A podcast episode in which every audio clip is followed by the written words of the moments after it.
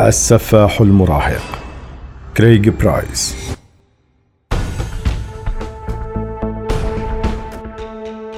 ولد كريغ برايس القاتل الأمريكي المتسلسل. الشهير أيضا باسم Warwick Slasher. كون أغلب جرائمه قد ارتكبت في وورويك في رود آيلاند. في الحادي عشر من أكتوبر عام 1974 في ليلة السابع والعشرين من يوليو ارتكب كريغ أولى جرائمه وهو في الثالثة عشرة من عمره. حيث أقر كريغ بأنه كان منتشيا بشدة أثناء ارتكابه هذه الجريمة.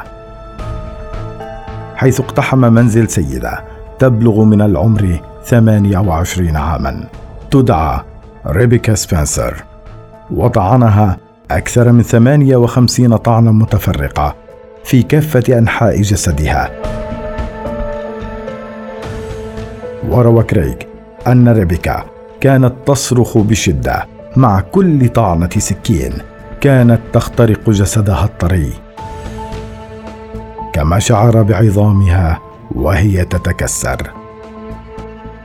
كما قال جريك مع تناثر الدماء في كل مكان حولي.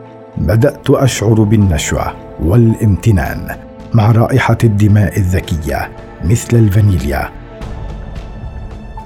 ولكن للأسف فارقت ريبيكا الحياة قبل أن أنتهي منها فتركتها مزجاة على الأرض وانطلقت هاربا من الباحة الخلفية للمنزل. ظللت أرتجف يومين إلى أن قيدت الحادثة ضد مجهول.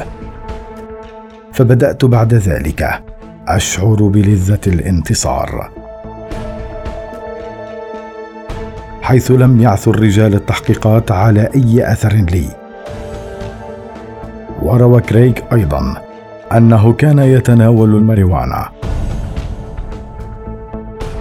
وامتنع عن إثارة الشغب طيلة عامين تاليين.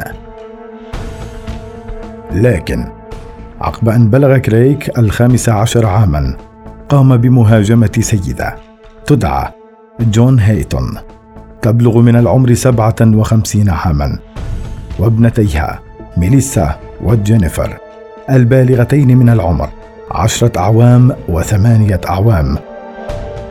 وقد تم سحق جمجمتيهما حتى أن نصل السكين كاد قد تكسر داخل أجسادهن جميعا من شدة الطعنات وقسوتها. بعدها تم إلقاء القبض على كريغ في عام 1989 الذي اعترف منتشيا بجرائمه البشعة ولم يبدي أي ندم على ارتكابه لها. وقيل أن تعرض كريغ للعديد من التصرفات العنصرية في صغره كان هو الدافع الرئيسي لارتكابه تلك الجرائم حيث كان ضحاياه من البيض ولم يذكر شيئا عن هجومه على أي شخص أسود. في عام 2009 تورط كريغ في شجار داخل السجن وقام بطعن الضابط المسؤول بعدة طعنات عن طريق سلاح كان بحوزته. على إثر هذا القتال. نقل كريغ إلى منشأة أخرى حيث أقر أحد الضباط أن كريغ قد تم نقله إلى أكثر من دائرة نتيجة القتال والشجار مع المسجونين. وبحلول الرابع من أبريل عام 2017 تم اتهام السفاح المراهق كريك برايس بطعن زميل له داخل السجن. باستخدام سكين محلي الصنع لينال حكما جديدا بالسجن الذي لم يخرج منه طيلة تلك الأعوام.